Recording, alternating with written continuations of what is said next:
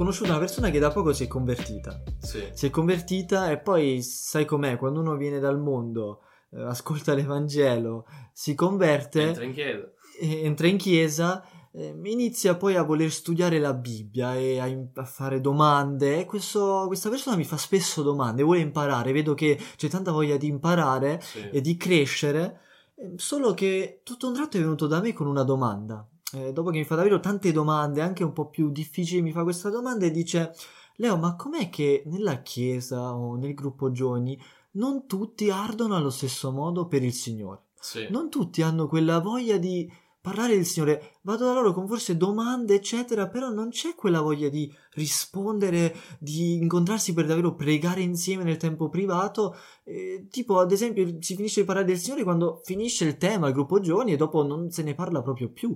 Mi ha fatto questa domanda, no? Sì. E io ti chiedo come avresti risposto a questa persona, ehm, soprattutto partiamo forse dal- dalla domanda cosa vuol dire ardere per il Sì, Signore? sì. Beh, è, intanto è una domanda che, che- che c'è sempre ogni volta che qualche nuovo credente viene al Signore, entra in chiesa. eh, spesso ci si ritrova poi eh, con persone in chiesa che effettivamente non bruciano, non ardono per il Signore come magari stai facendo tu appena convertito. E quindi vogliamo spiegare effettivamente in breve che cosa significhi ardere, no? E direi di fare proprio un esempio, prendere la parola stessa, ardere, la usiamo quando si parla di legno, no? È legno che brucia. E cosa succede quando il legno brucia? Che non c'è parte di questo legno che venga consumato da questo fuoco. Pezzo dopo pezzo, fibra dopo fibra viene consumato da questo fuoco. E quindi applicata a un credente, cosa, come può un, un uomo ardere per il Signore? E significa proprio questo, che Dio, Dio, dice, Dio dice di essere anche un fuoco consumante, no? E, e in noi è, proprio così che il credente arde per il Signore nel senso che non c'è parte del suo corpo, della sua mente, della sua anima, del suo essere che non desideri Dio, che non brami questo Dio, che non brami compiacere questo Dio, che non ricerchi in ogni cosa che fa la sua volontà. Ed è questa la caratteristica di un uomo o di una donna che ha totalmente dato la sua vita al Ma Signore. in modo pratico cosa diresti che vuol dire? Se uno, un giovane che forse sta nel gruppo giovani arde per il Signore, cos'è, cosa fa questo giovane che differenzia dall'altra persona? Sì. Beh, una delle caratteristiche che ho notato nei giovani che veramente seguono il Signore è che il, il loro tema preferito di cui vogliono parlare, quindi le chiacchierate eh, che più si fanno con loro, sono appunto che riguardano Cristo, riguardano cosa ha fatto Dio, ti fanno domande sulla Bibbia, ti leggono la Bibbia, pre- vogliono pregare insieme a te, ricercano del tempo insieme ad altri credenti, quindi loro valutano tutto quello che vivevano prima, eh, che possa essere la qualsiasi, e vedono invece ciò che hanno adesso guadagnato, cioè la vita in chiesa, la vita con i credenti, la lettura, la preghiera, il parlare del Signore come la cosa più importante, e lo ricercano praticamente così, ed è quello che noti infatti in diversi giovani appena venuti al Signore che cercano, ti chiedono, ti fanno domande, vogliono spiegazioni, no? Perché vogliono conoscere più questo Dio. Esatto. Mm, quello che poi però, diciamo, bisogna chiedersi è per, se mo ci immedesimiamo in questa persona che mi ha fatto questa domanda Sì. e dice a me piace leggere, studiare, eh, però gli altri non tanto. E io ti faccio la domanda, perché a lui è così? Perché a differenza di altri lui piace aprire la parola? eh, gli piace passare del tempo in preghiera, no? Eh, diciamo che questa, come dici tu, è la differenza, che perché tutti e due hanno comunque i combattimenti, eccetera, solo che a uno piace davvero avere il Signore nel cuore e poi parlarne, no? Sì, qual è quindi la differenza? Mi medesimo in questo giovane, no? Io sono appena ho conosciuto il Signore, amo il Signore, voglio conoscere di più, mi guardo attorno e non vedo magari lo stesso fuoco, non vedo la stessa passione. E la domanda giustamente sorge spontanea perché è così, perché io ho questa passione per Dio. E direi che abbiamo trattato, abbiamo accennato questo tema ed è il Vangelo. Il fatto che il neocredente ha appena compreso, ha compreso da poco tempo ed è molto fresco ed è vivido davanti ai suoi occhi ciò, la dannazione in cui si trovava prima e la vita che ha ricevuto adesso in Cristo e quindi non c'è nulla di più importante per lui. È questo quello che lo spinge più di ogni altra cosa. Mm. Penso molto a Paolo che dice che quello che prima aveva fatto, eh, l'Apostolo Paolo dice non ha nessun valore. Esatto. Ha... E prima lui era uno che aveva tanto valore per gli uomini, dopo, ave... dopo essersi convertito non aveva nessun valore più per gli uomini, ma per Dio. Sì. E... Considerava come tanta spazzatura la sua vecchia vita. Esatto. Sì. sì.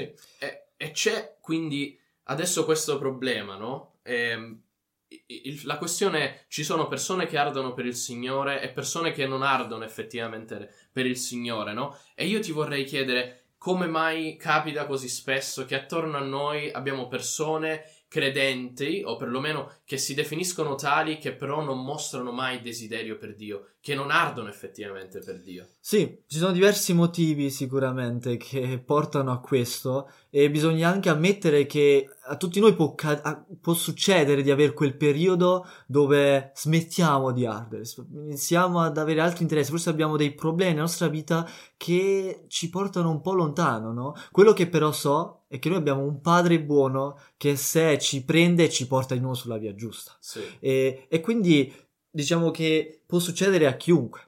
Noi ora di quelli, se vediamo ad altri che non ardono per il Signore, parliamo forse un po' di più su quella persona che dopo tanti anni di conversione rimane lì, non parla del Signore, non c'è il Signore nella vita privata realmente, se non in quella religiosa, quella di andare in chiesa, gruppo giovani, gruppo giovani, nel servizio, però nella vita privata, nel proprio cuore non c'è e perciò non esce nemmeno dalla bocca, certo. no? Luca 6:45 ci dice Gesù che quello che esce dal, dalla bocca è quello che c'è nel cuore. Sì.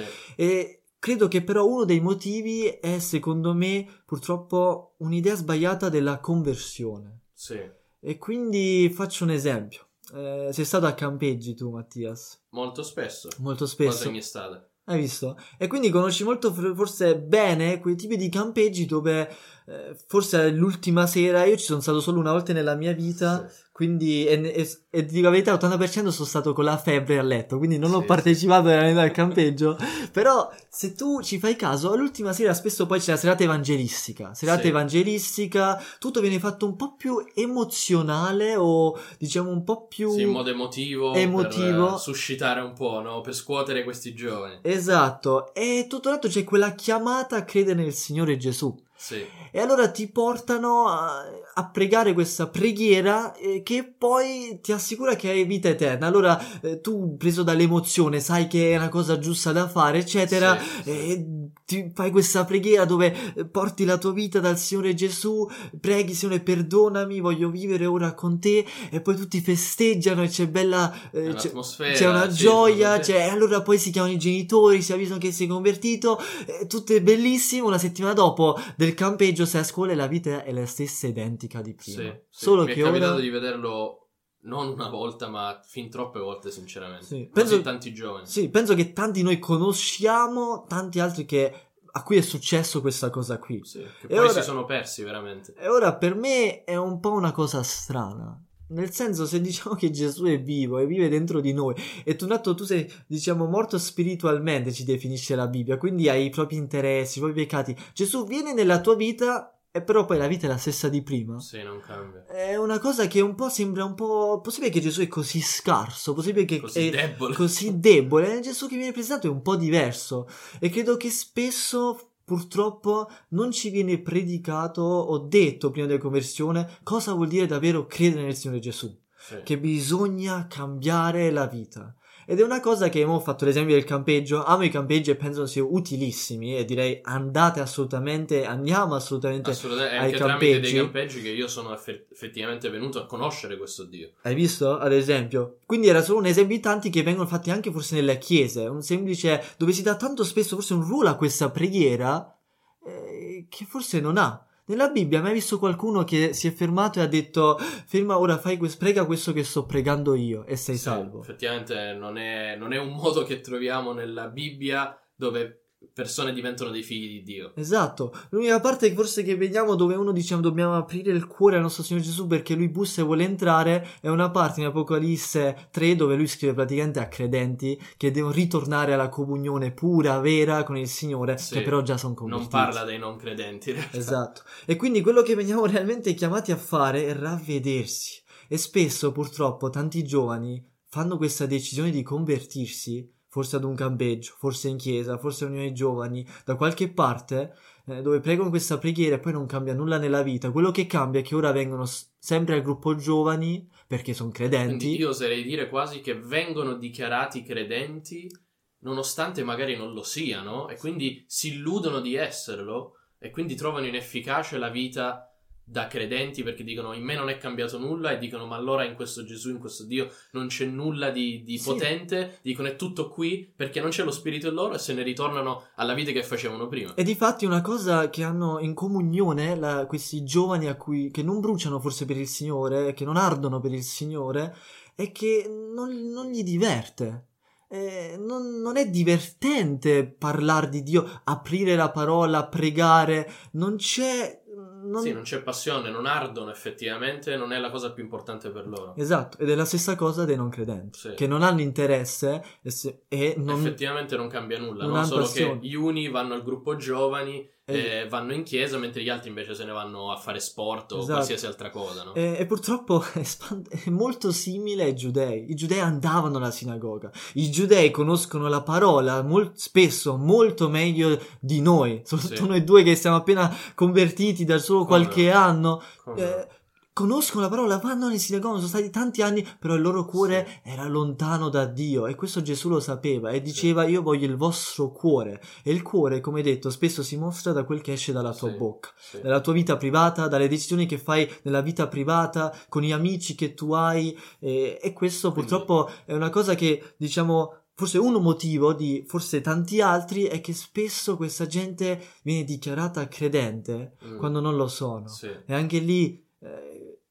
quanto è pericoloso Mattias Sì. dire a un qualcuno guarda tu ora sei salvato Sì, nonostante non si abbiano visti eh, i frutti dello spirito, o vedere se veramente è un credente. Esatto, no? nonostante vogliamo davvero dichiarare assolutamente che la salvezza è solo per grazia, Certo. semplicemente questa grazia è una conseguenza e quello che diciamo è che bisogna credere nel Signore, quindi fidarsi che il Signore è morto per te e però poi come Gesù è morto per te, tu sei morto insieme al Signore Gesù Sì, e ora c'è dice, questa no? nuova vita e, e quello che bisogna quindi capire è che nella conversione Gesù ti chiede anche a te di cambiare rotta, smetti di fare le cose che stai facendo, smetti di andare a determinati posti, smetti di frequentare un tipo di persone e Sì. vieni a me.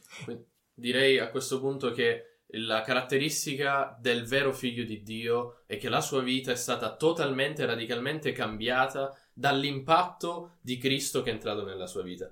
E io ti vorrei chiedere a questo punto, se sono un giovane credente che effettivamente ha compreso questo, che desidera servire il Signore, vuole vivere per Lui, ma si ritrova magari in un gruppo giovani o in una chiesa dove non tanto ha qualcuno che lo possa aiutare, dove vede che la gente è più quasi religiosa che invece che avere una reale passione per il Signore, no? Tu cosa, cosa consiglieresti? Cosa consiglieresti di fare un giovane se si trova in una situazione del genere? Sì, direi quello che hanno fatto gli apostoli, quel che hanno fatto tutti i credenti della Bibbia, che andavano lì e predicavano qual era la, vera- la verità. E quindi uno, essere testimonianza. Se tu hai una relazione privata con Dio, devi testimoniarlo con il tuo modo di parlare, il tuo carattere. Non fai più le stesse cose che forse che fanno gli altri. Quindi già lì si mostra una differenza e che tu puoi poi riportare al fatto che è stato il Signore Gesù. Eh, ma soprattutto è quella di tornare a predicare cos'è una vera conversione. Sì. Ti devi arrendere al Gesù Cristo. I credenti nel Nuovo Testamento sono stati subito confrontati con la persecuzione. Loro, a loro è stato chiesto di perdere la vita, forse pronti a morire per seguire Gesù.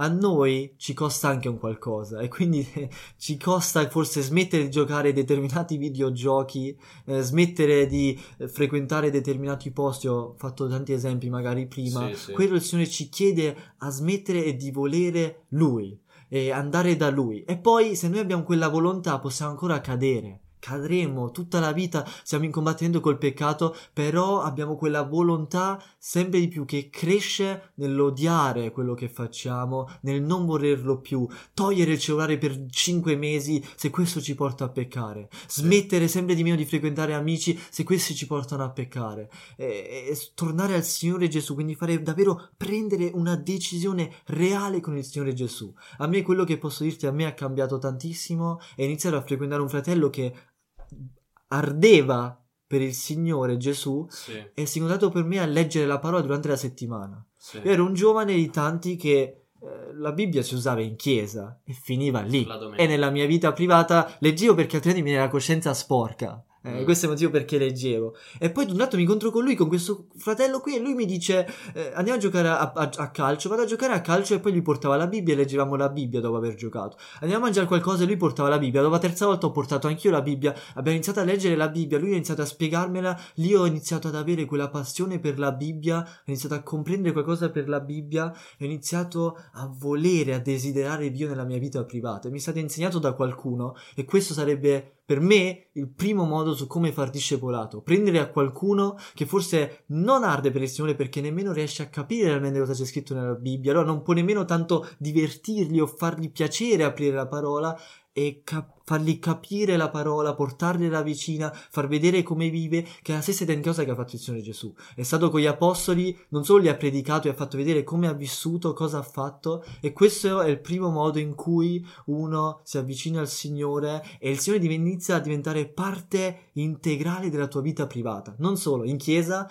ma dappertutto, nel tuo modo di pensare, al lavoro, a scuola, con gli amici, dappertutto, Sì. perché hai una relazione con il Signore, passi il tempo ad ascoltare cosa dice Lui nella sua parola e a pregare, quindi a parlare con Lui, hai una relazione con questo Sì, Dio. E allo stesso tempo questa relazione poi verrà mostrata agli altri e magari altri tramite te iniziano ad avere anche loro questo interesse. Quindi questo è quello che il giovane può fare, no? Hai detto bene, Leo. Ti ringrazio per questo tempo. e ti aspetto anche per la prossima puntata. Ringraziamo anche i nostri ascoltatori. Al solito potete scriverci domande, feedback. Eh, vi attendiamo alla prossima, eh, al prossimo episodio. Un saluto da Leo e Mattias. Ciao a tutti.